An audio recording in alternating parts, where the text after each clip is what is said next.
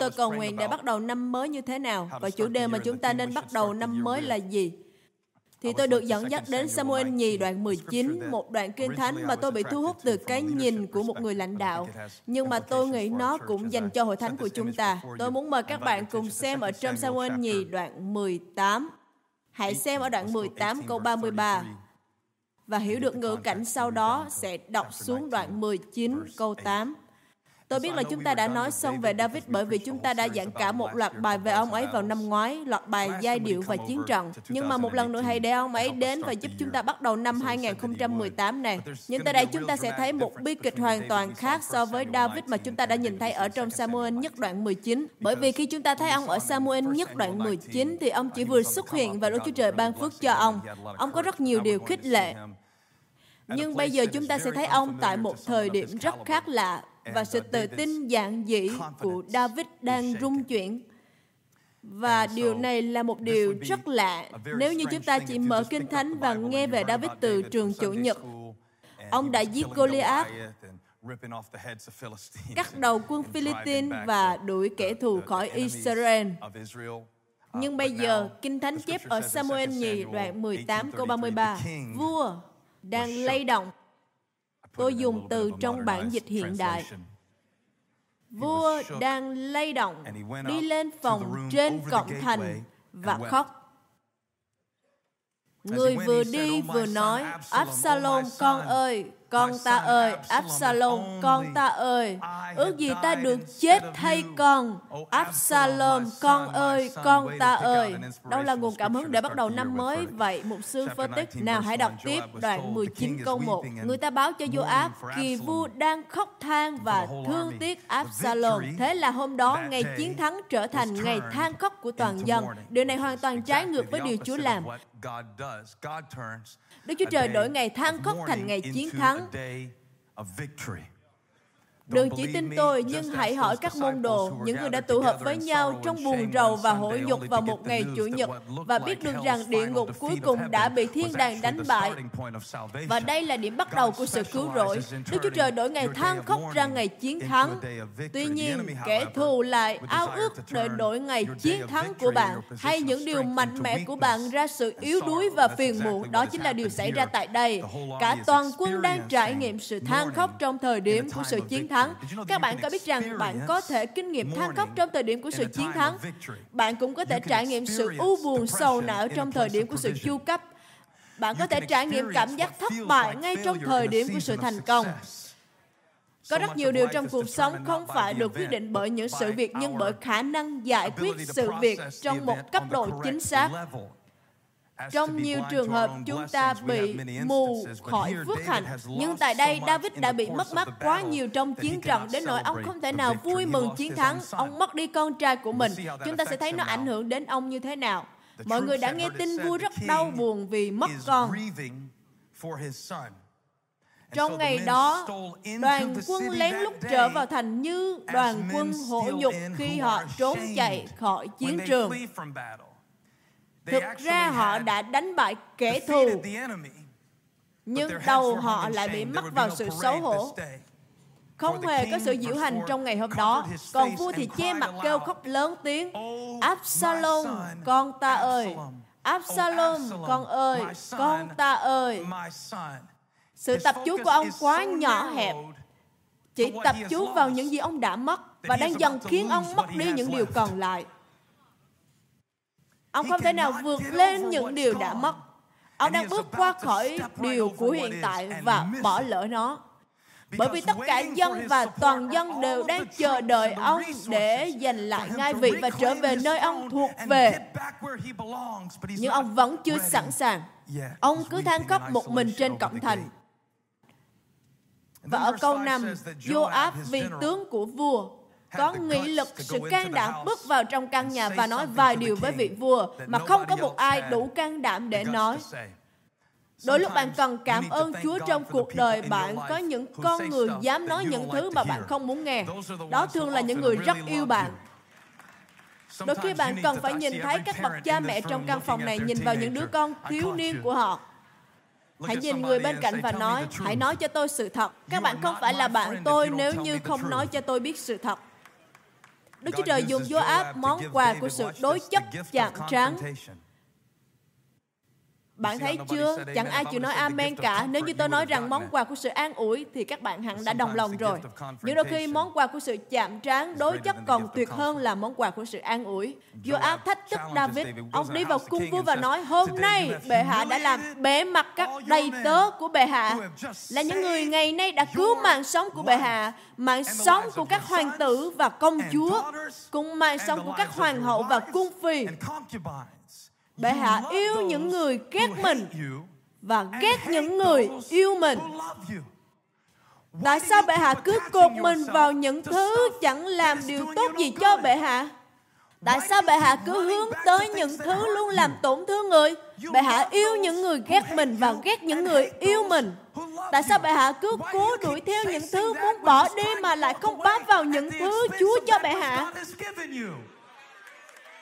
Cũng như Chúa đã từng phán với Samuel về Saul, con còn khóc về việc Saul cho đến bao giờ? Ta đã từ bỏ nó.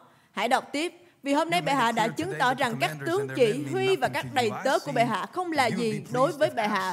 Bây giờ tôi biết rằng nếu hôm nay Absalom còn sống và tất cả chúng tôi đều chết, thì chắc bệ hạ sẽ hài lòng lắm. Bây giờ xin bệ hạ đứng lên và đi ra nói vài lời khích lệ các đầy tớ của bệ hạ. Vì tôi chỉ Đức Sơ Va mà thề, nếu bệ hạ không đi ra thì đêm nay sẽ không còn người nào ở lại bên bệ hạ. Và tai họa này sẽ còn tệ hại hơn tất cả các tai họa đã xảy đến cho bệ hạ từ khi còn trẻ cho đến ngày hôm nay. Vậy nên vua đứng lên và ra ngồi ở cổng thành. Đây cũng chính là chủ đề mà chúng ta sẽ bắt đầu năm mới. Hãy nhìn người bên cạnh và khiến họ giao tiếp mắt với các bạn trước khi bạn nói tiếp. Hãy nói với họ, hãy quay lại cổng thành. Quay lại cổng thành. Nếu như có ai đã cứ nhìn bạn như điên thì có lẽ bạn đã nói nhầm người rồi. Hãy quay sang người khác và nói tiếp. Hãy quay lại cổng thành. Hãy quay lại cổng thành. Và chúng ta có thể hiểu tại sao David lại lay động. Bởi vì chúng ta nhìn thấy ở đây có một sự kết nối rắc rối giữa tính cách và sự tự tin. Bạn có thể nào duy trì sự tự tin của mình với một cá tính lầm lỗi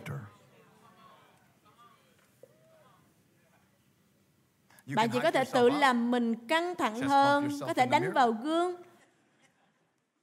Họ cũng có thể vượt ra được mọi kìm hãm và cảm thấy tốt hơn. Nhưng nếu bạn không có một tâm tánh, một tính cách cốt lõi sâu sắc duy trì trong cuộc sống, thì không thể nào có thể duy trì được sự tự tin thật. Vua bị lay động, vua đã cho phép nhiều thứ bước vào trong cuộc đời để bây giờ nó chế ngự vua. Vua để những thứ đó bước vào từng chút một và rồi năm này qua năm nọ bắt đầu có những hoạt động khác thường, rối loạn. Nó không phải là những điều khác thường đem lại nan đề đến cho David, nhưng là cách ông giải quyết những sự hỗn loạn đó.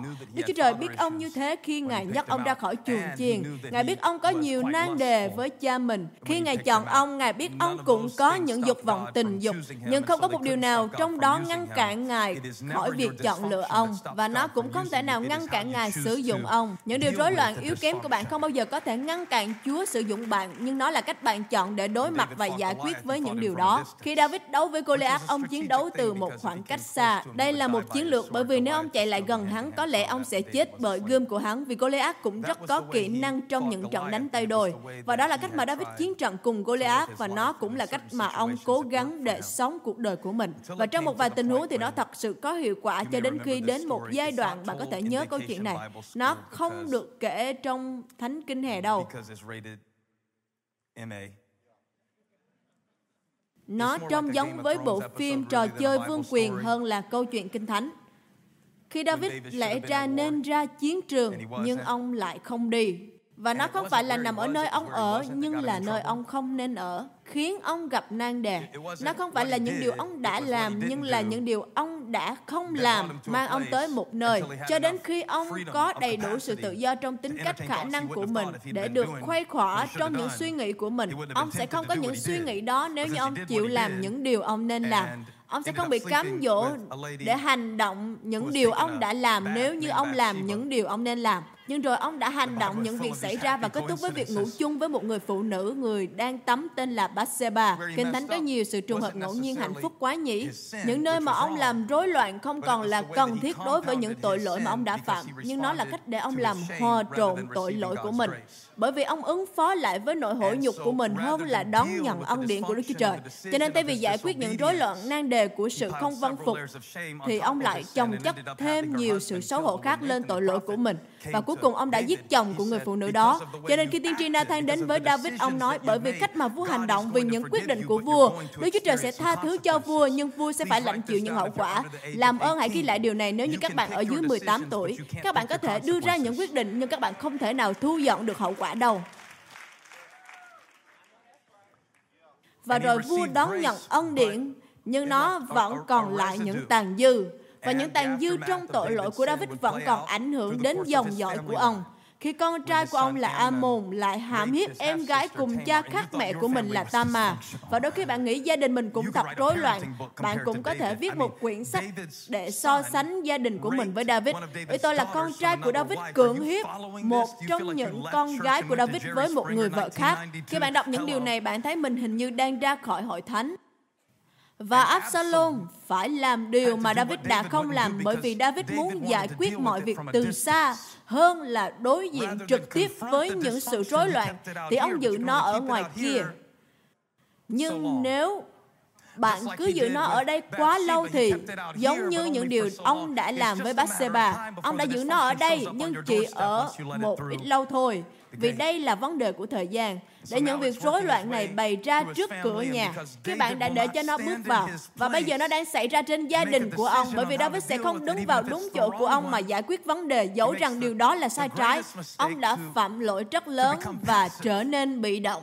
Nan đề lớn nhất đến trong cuộc đời của David là lúc ông trở nên bị động, thụ động, hoặc bạn có thể gọi là không còn gắn kết, bị tách rời.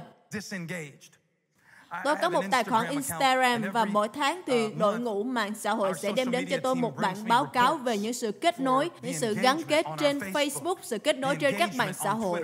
Là cách chúng ta đánh giá hiệu quả có bao nhiêu người đã bình luận, đã thích, đã xem, đã chia sẻ. Thậm chí có cả gia đình online. Các bạn có thể biết và tham gia với chúng tôi vì ai đó đã chia sẻ đường link cho các bạn. Đây gọi là sự kết nối gắn kết. Tôi không nghĩ rằng đã từng có lúc nào đó mà con người chúng ta chỉ được gắn kết với trên bề mặt và ngày càng xa cách với nhau trong tâm hồn. như bây giờ bởi vì chúng ta có quá nhiều sự kết nối giả tạo nhiều mối quan hệ giả tạo tình dục giả tạo các mối quan hệ giả và có quá nhiều thứ không tốt cho chúng ta khi ma quỷ đang tấn công chúng ta. bởi vì chúng ta không có sự kết nối gắn kết nào. Và bây giờ Absalom đã nắm giữ mọi vấn đề trong tay và rồi ông giết Ammon ông trốn chạy và sau đó muốn quay về. David lại không muốn nhìn thấy con trai nên giữ khoảng cách với ông. và giờ chiến trận lại đến trước cửa nhà ông bởi vì ông đã không chịu giải quyết vấn đề ngay tại tại cửa. Ông không chịu giải quyết khi nó vừa xuất hiện, cho nên Absalom mỗi ngày tích tụ thêm quyền lực và ông ta đang cố gắng lật đổ cha của mình là vua, là David. Absalom rất thông minh, kinh thánh chép. Ông có vẻ ngoài rất điển trai, có rất nhiều điểm chung với anh bạn Rick Parker của chúng ta. Ngoài trừ một điều là ông ấy có rất nhiều tóc. Kinh thánh chép tóc của ông ấy rất dài và cứ mỗi mùa xuân ông cắt tóc là nó nặng 2 pounds. Và rồi ông cứ đứng trước cổng thành với một bộ tóc lộng lẫy. Và khi dân sự đến tìm David, ông nói rằng, Ô, cha ta quá bận, nếu ta là vua ta sẽ giúp các người. Nếu ta là vua, ta sẽ nghe tất cả các vấn đề của người, nhưng rất tiếc ta không phải. Và cứ như thế 4 năm, ông đã lấy được lòng của họ. Hãy cẩn thận với người mà bạn đặt họ đứng trước cổng thành. Bạn phải cẩn thận với những người mà bạn để họ đại diện cho mình. Và theo thời gian thì như Kinh Thánh chép, lòng của họ ở cùng Absalom. Và rồi, cuối cùng là một kết cục máu ở trong rừng Ephraim. Tại đó, Absalom cưỡi la chạy vượt rừng cùng với quân lính cố gắng đuổi kịp quân của David. Lúc đó David đã vượt qua trụng Kishron. Ông đã rời ngai vàng và đang trên đường trốn chạy để sống sót. Quân lính của Absalom đã đuổi kịp ông, nhưng có một vấn đề duy nhất là tóc của Absalom bị mắc vào cái cây. Nó khiến ông bị mắc bẫy và trượt khỏi ngựa. Tại sao? Bởi vì những điều khiến bạn lộng lẫy ở vẻ bề ngoài sẽ khiến bạn bị tấn công một cách thầm lặng bên trong. Ông bị bắt vì chính điều làm ông hấp dẫn. Và khi ông bị treo lơ lửng ở đó, thì Joab quyết định kết liễu cuộc đời của ông bằng ba cây lào và có 10 thanh niên của Joab cũng góp phần. Họ sai người báo tin cho David và David bị lay động. Ông bị lay động giống như bất kỳ một người cha nào khác khi họ mất con, nhưng có lẽ David còn xúc động hơn bởi vì ông cảm thấy có trách nhiệm với điều đó. Thỉnh thoảng tôi cũng ước tôi có thể nói chuyện với ba của tôi thêm một lần nữa. Và tôi biết có lẽ ông cũng đang nghe bài giảng này trên thiên đàng. Tôi biết ông cũng là một phần của gia đình online, gia đình đời đời. Nhưng tôi ước mình thật được ngồi với ông một lần và tôi sẽ nói với ông chỉ một điều nữa thôi. Đó là tất cả. Tôi đã nghĩ rất nhiều. Và bây giờ tôi đang nuôi dạy những đứa con của mình. Và có những cách mà tôi đã từng đón xét ba của mình khi ông ấy nuôi dạy tôi. Và tôi ước gì có thể quay lại và nói với ông ấy một điều. Đây là điều tôi sẽ nói. Chủ đề của buổi nói chuyện sẽ là Giờ thì con đã hiểu. Bởi vì lúc tôi còn niên thiếu, ba tôi thường đi ra ngoài và uống rượu. Và tôi không gặp ông nhiều trong những năm đó. Nói thật với các bạn, tôi thậm chí còn nghĩ ông là một người cha tội nghiệp. Không phải là tôi không đánh giá cao, nhưng thực tế thì ba tôi không có một người ba nào để chỉ dạy cho ông phải làm như thế nào cả. Vì ông nội tôi đã tự tử, cho nên trong ngày sinh nhật thứ 9, ông thấy rằng ba mình đã chết cho nên không có được một khuôn mẫu dạy dỗ nào ông cũng không biết nuôi dạy tôi ra sao. nhưng điều mà tôi muốn nói với ông bây giờ là ba ơi con hiểu rồi bởi vì dẫu rằng tôi yêu vợ tôi rất nhiều nhiều hơn cả điều bạn có thể tưởng tượng và tôi yêu các con của mình. Tôi biết ơn vì chúng tôi vui hưởng được với nhau những khoảng thời gian hạnh phúc. Nhưng cũng đã có những lúc mà tôi chạy xe vào gara. bước ra khỏi chiếc xe Nissan Maxima bước vào nhà và ước gì có thể quay trở lại vào chiếc xe Nissan và chạy đi làm việc lại để tôi có thể được nghỉ ngơi. Bây giờ thì tôi đã hiểu có những lúc khi mà sự thách thức của trách nhiệm sẽ khiến bạn đi ra khỏi những thứ mà bạn thật sự yêu, và con người sẽ đoán xác bạn ngay tại thời điểm đó, và họ sẽ nghĩ rằng bạn bỏ đi là vì bạn lười biếng. Nhưng bạn không bỏ đi vì lười biếng, bạn bỏ đi vì trong sâu thẳm bạn không biết rằng bạn đang có điều gì. Và đó chính là sự nguy hiểm của việc không gắn kết với nhau, tách rời nhau là khi bạn tìm thấy chính mình đang ở trong sự hổ nhục hay sợ hãi hay bi kịch mệt mỏi và bạn đi xa ra khỏi những điều mà Chúa ban cho bạn bởi vì bạn không biết làm sao có thể quản trị nó. Đây là sự nguy hiểm của việc không gắn kết tách rời. Đây là sự nguy hiểm của việc xuất hiện trong thân thể nhưng không có ở trong tâm trí. Tôi đã học biết rằng có một sự khác biệt vô cùng lớn giữa việc đến hội thánh và ở trong hội thánh. Có một sự khác biệt lớn giữa việc trở về nhà và trở thành nhà. Bạn đã nói rằng bạn không có gì xảy ra vào năm qua sao? Và bạn đang nhìn tôi điên cuồng như thế ư? Có một sự khác biệt rất lớn giữa việc có một đứa con và việc trở thành một người mẹ. Đôi khi sự cám dỗ không phải là chúng ta thật sự bỏ chạy hoàn toàn, nhưng chỉ là không còn ràng buộc chặt chẽ nữa. Tôi tách rời, tôi rời xa không phải vì tôi không quan tâm, nhưng chỉ là tôi sợ, tôi không biết điều gì tôi có. David bị lay động. Cái chết của Absalom đại diện cho chính thất bại của riêng ông. Bạn có nghe không? Ước gì ta chết thay con. Đó là lỗi của ta và đã không cho con điều con cần và đó là lỗi của ta. Con đã chết và rồi điều đó bám lấy ông. Khiến ông lay động và rồi ông buông lơi. Ông không hề bị đánh bại nhưng chính ông lại buông lời. Ông có sự chiến thắng nhưng không hề hành động như người chiến thắng. Ông là vua nhưng ông không ở nơi lẽ ra một vị vua nên ở. Ông mất đi niềm đam mê bởi vì ông đã di chuyển khỏi vị trí của mình. Thời xưa, các thành phố được bảo vệ rất kỹ lưỡng bởi các cổng thành. Và lúc đó David đang ở tại Mahanaim, chứ không phải ở thành Jerusalem, vì Absalom đã ở đó và rượt đuổi ông. Điều đầu tiên ông cần phải làm là định vị lại chính mình. Xung quanh thành có hai cái cổng. Hãy cùng nói hai cổng. Chủ đề cho năm mới của chúng ta là cổng, cổng thành. Tôi muốn các bạn hãy chú ý ngay bây giờ, điều này rất quan trọng. Ở mỗi thành phố sẽ có một cổng vào mà tất cả mọi người sẽ nhìn thấy. Chúng ta đều có cái cổng đó. Chúng ta đều có một cái cổng ở ngoài để người khác nhìn thấy. Đó là nhân cách của chúng ta bày tỏ trong thế gian. Rồi con người sẽ không đoán xét chúng ta. Và chúng ta sẽ xuất hiện một cách thành công. Và rồi cánh cửa thứ hai là cánh cửa bên trong. Là sự phòng chắn thứ hai. Chúng ta cũng có cả cánh cửa này nữa. Đó là hành động, hành vi của chúng ta. Hai cánh cổng, hai cánh cổng. Hai cánh cổng. Hai cánh cổng và hành động xảy ra hãy xem nó xảy ra giữa các cánh cổng Kinh Thánh nói, hãy chiếu coi góc của tôi lên câu 8. Bây giờ vua David đứng lên và ra ngồi ở cổng thành. Kinh Thánh chép, David đứng lên và ra ngồi. Ở đâu nào? Cho đến điểm này, ông đã từng ở gần cổng thành. Nhưng mà không phải tại cổng thành Ông ở trong phòng riêng trên cổng thành. Như nhiều người trong chúng ta sống cuộc đời cứ nhìn mọi việc bày ra trước mắt mà không hề chịu trách nhiệm cho những hậu quả của mình. Và chúng ta đang sống trong một hệ sinh thái khởi nghiệp, có nhiều kỳ vọng, nhiều kiêu căng, nhiều ý kiến, nhưng lại không có một sự kết ước chắc chắn nào đó để tạo nên sự khác biệt trong thế gian. Và rồi chúng ta cứ tỏ mình tại những nơi thuận tiện nhất cho bản ngã của chúng ta, nhưng lại từ chối để đối diện thẳng với vấn đề làm tổn hại đến linh hồn của chúng ta. Hành động, hành vi xảy ra giữa các cổng, không phải bên trong hay bên ngoài nhưng nó thường xảy ra ở giữa nơi mà có mọi sự giao dịch. Nó giống như trong thương trường. Ở giữa các cộng thành thường có diễn ra các hoạt động mua bán, đổi chác.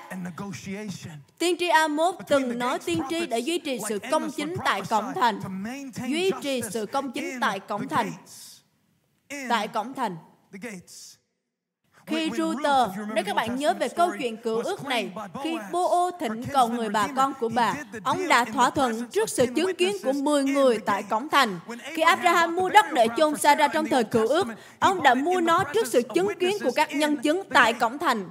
Đó là nơi của các nhân chứng. Đó là nơi mà các thẩm phán sẽ ngồi. Đó là nơi mà các giao dịch xảy ra và đó là nơi mà tín ngưỡng của quốc gia sẽ được phát triển. Đó là nơi mà Absalom đứng tại cổng thành trước khi người ta đi qua thì ông đã lấy được lòng của họ. Sau đó ông đẩy mạnh các việc nghị sự của mình và mọi thứ đều thay đổi cho David. Ông làm những điều rất đơn giản.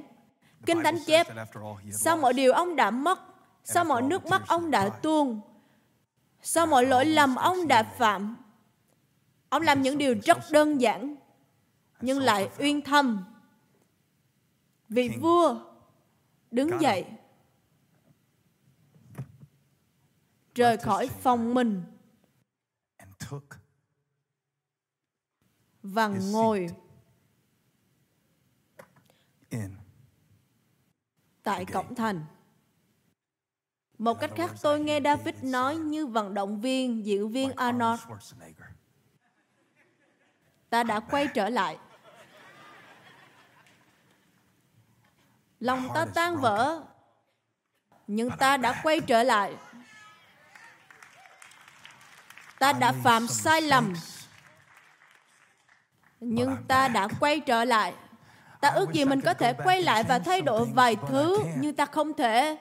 Nhưng giờ ta đã quay trở lại. Ta bị tàn phá bởi những gì đã xảy ra nhưng ta đã quay trở lại. Ta không chắc chắn về tương lai. Ta không biết sẽ đi về đâu từ đây vì còn một đoạn đường xa lắm. Nhưng ta đã quay trở lại. Điều mà tôi đang nhìn thấy trong tâm trí mình là ngày hôm nay hàng ngàn người đang họp nhau lại để nghe sứ điệp này. các bạn đang xem online ở các chi hội Tôi thấy các bạn đang đứng dậy từ trong thất bại, xấu hổ, hối tiếc đã từng khiến các bạn bị bại liệt và các bạn đang đứng tại cổng của sự ngợi khen và đang bước vào các cửa của Ngài với sự cảm tạ. Tôi ước 70 người sẽ nhảy trên đôi chân của mình ngay bây giờ và la hết cỡ của mình. Tôi đã quay trở lại. Tôi đã quay trở lại tôi đã quay trở lại Hãy để ma quỷ biết rằng tôi đã quay trở lại. Hãy để cho sự lên án buộc tội biết rằng tôi đã quay trở lại. Để cho quá khứ của tôi biết rằng tôi đã quay trở lại. Tôi không hoàn hảo, nhưng tôi đã quay trở lại. Tôi vẫn chưa có kế hoạch gì, nhưng tôi đã trở lại. Tôi không biết về ngày mai sẽ ra sao, nhưng tôi đã quay trở lại. Hãy đập tay người bên cạnh và nói rằng tôi đã quay trở lại. Tôi đã quay trở lại tại đó. Tôi đã quay trở lại. Tôi sẽ không còn đứng cả cuộc đời để khiển trách những người khác nữa bởi vì 20 năm cũng kia đã qua rồi. Hãy lui ra sau ta hỡi Satan. Ta đã trở lại.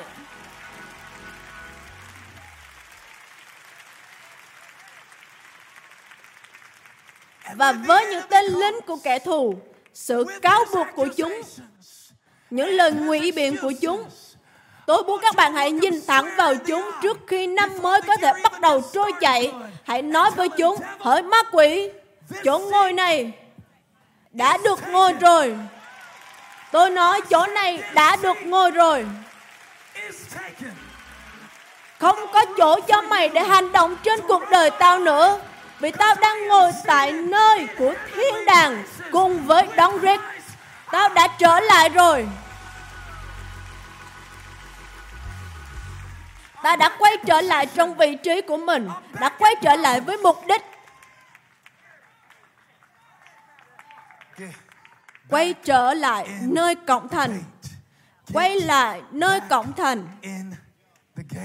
Bạn không thể thay đổi những điều đã xảy ra. Hãy quay lại cổng thành bạn không thể thay đổi những điều bạn không thể đối mặt nhưng hãy quay lại cổng thành.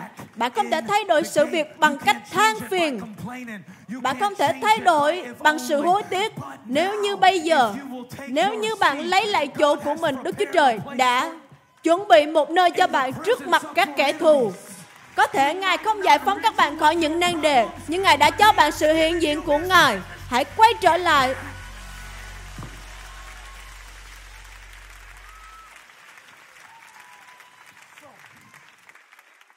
Tôi đã trở lại. Tôi đã trở lại. Tôi đã trở lại. Và tôi cũng tan vỡ. Nhưng chính vì tan vỡ, tôi đã trở nên tốt hơn.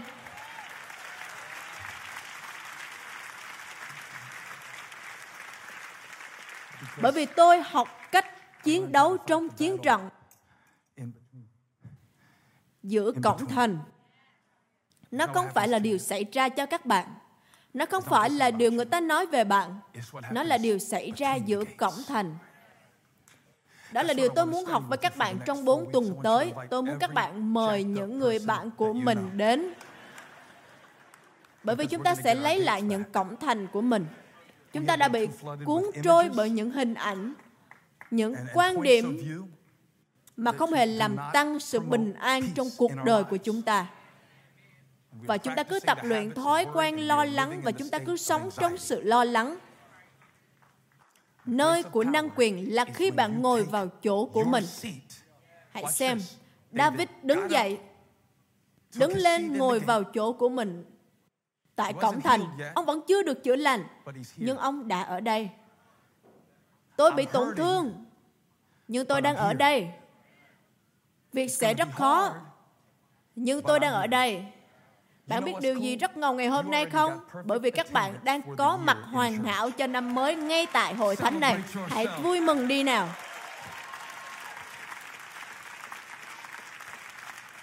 Và để có được mọi thứ, tất cả ông cần làm là những điều như Kendrick đã nói. Tất cả những việc chúng ta cần làm là ngồi xuống. Khi ông ngồi xuống, thì dân sự của ông kéo đến với ông. Vũ khí của bạn đang chờ đợi bạn để lấy lại vị trí của mình. Bạn đang chờ vũ khí đến, nhưng vũ khí của bạn sẽ không đến cho đến khi bạn ngồi đúng chỗ của mình. Đây là nơi của trách nhiệm, là nơi để bạn sở hữu câu chuyện riêng của mình. Đây là nơi để giải quyết mọi rối loạn của bạn, chứ không phải là việc giải quyết từ xa. Đây là nơi của năng quyền. Chúng ta đã chiến đấu với kẻ thù sai chỗ, chúng ta chờ cho việc xuất hiện, nhưng việc đang chờ chúng ta thực hiện nhiệm vụ của mình.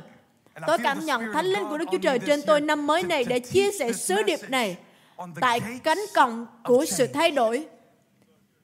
Mỗi một người trong chúng ta đang đứng tại cánh cổng của sự thay đổi và có bốn cánh cổng mà tôi muốn chia sẻ với các bạn trong bốn tuần tới. Đây là chìa khóa, cánh cửa chỉ được mở từ bên trong. Nó chỉ được mở từ bên trong. Chiến trận phải được đấu tại cổng thành. Hãy giữ máy quay chỗ tôi. Giữ máy quay ở chỗ tôi nhanh thôi. Tôi muốn cho các bạn thấy điều này. Hãy giữ máy quay nhé. Đừng di chuyển cho dù tôi có làm gì hay bạn đã được học ra sao. Tôi đang chỉ thị cho các bạn không được di chuyển máy quay.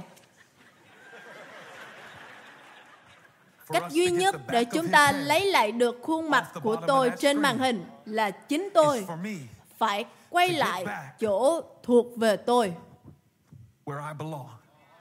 Hãy xem, máy quay không hề bị hư.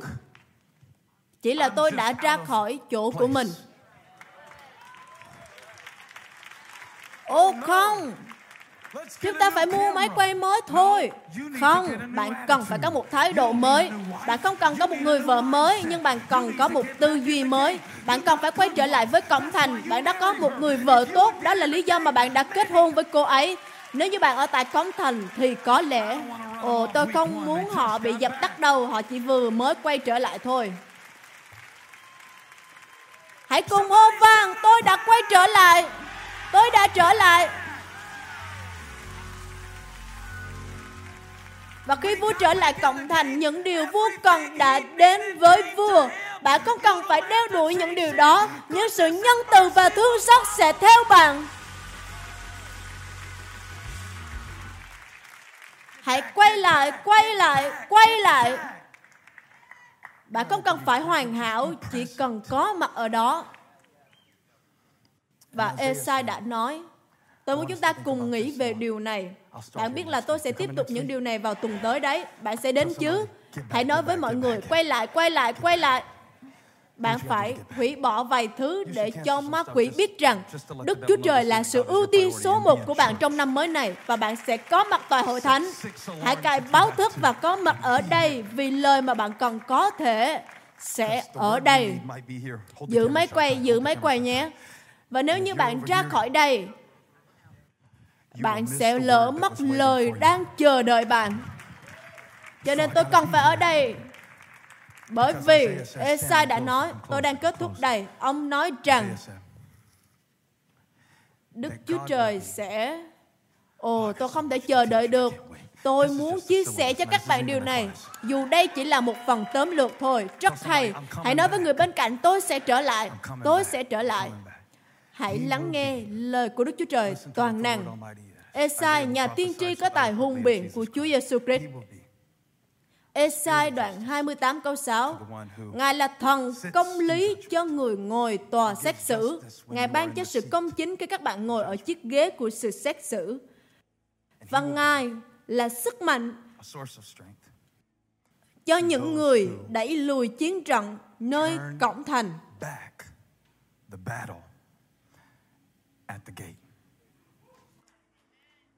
Có nhiều sự thất bại mà bạn phải chịu đựng bởi vì bạn đã từng chiến đấu với chúng ở một cấp độ sai lầm.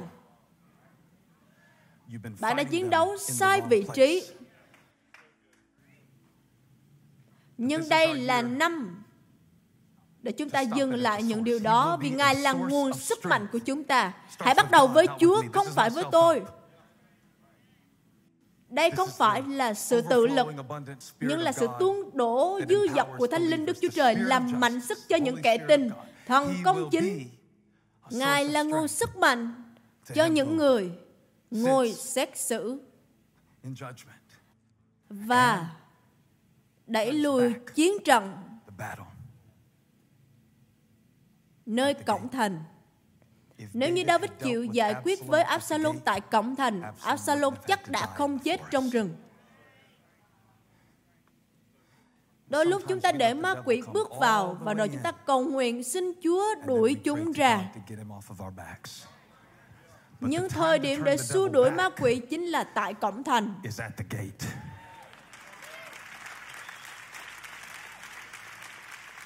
Thời điểm để xua tan mọi buồn lo sầu não là tại cổng thành. Có lời của Đức Chúa Trời sẽ đẩy lùi sự tối tăm. Nhưng nó phải xảy ra tại cổng thành. Chúng ta sẽ học về những cánh cổng vào 4 tuần tới, nhưng nó bắt đầu bởi quyết định của các bạn lấy lại vị trí của mình tại cổng thành. Chúng ta sẽ bắt đầu có những ý tưởng về suy nghĩ của mình để khi chúng ta thắng trận giữa các cổng. Chúng ta sẽ để Chúa trở lại trên ngai của Ngài và rồi chúng ta sẽ ngồi đó cạnh Ngài, canh giữ các cổng của chúng ta.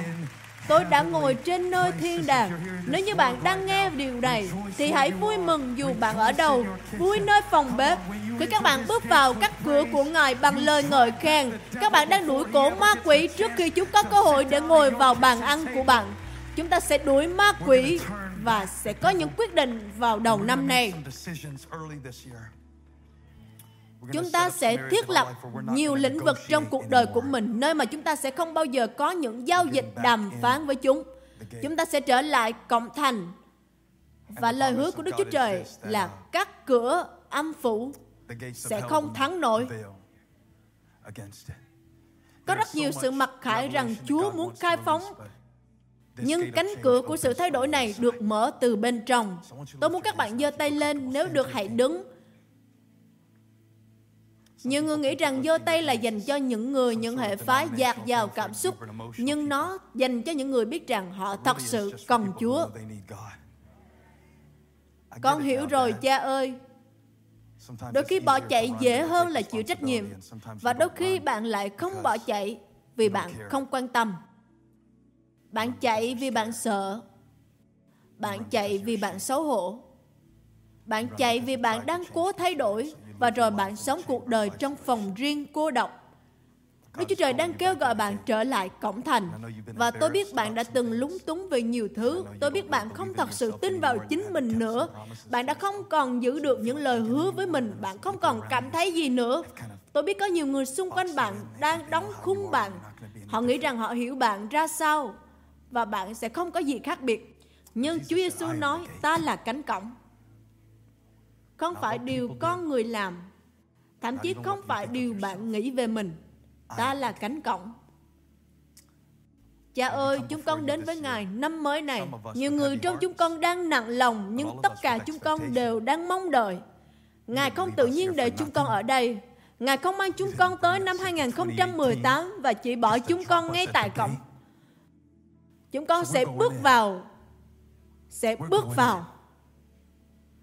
chúng con sẽ bước vào các cửa của ngài các cổng của ngài với lời cảm tạ và tòa án của ngài bằng sự ngợi khen. Lạy đức chúa trời chúng con cũng đem đến những gánh nặng những sự đau thương nhiều thắc mắc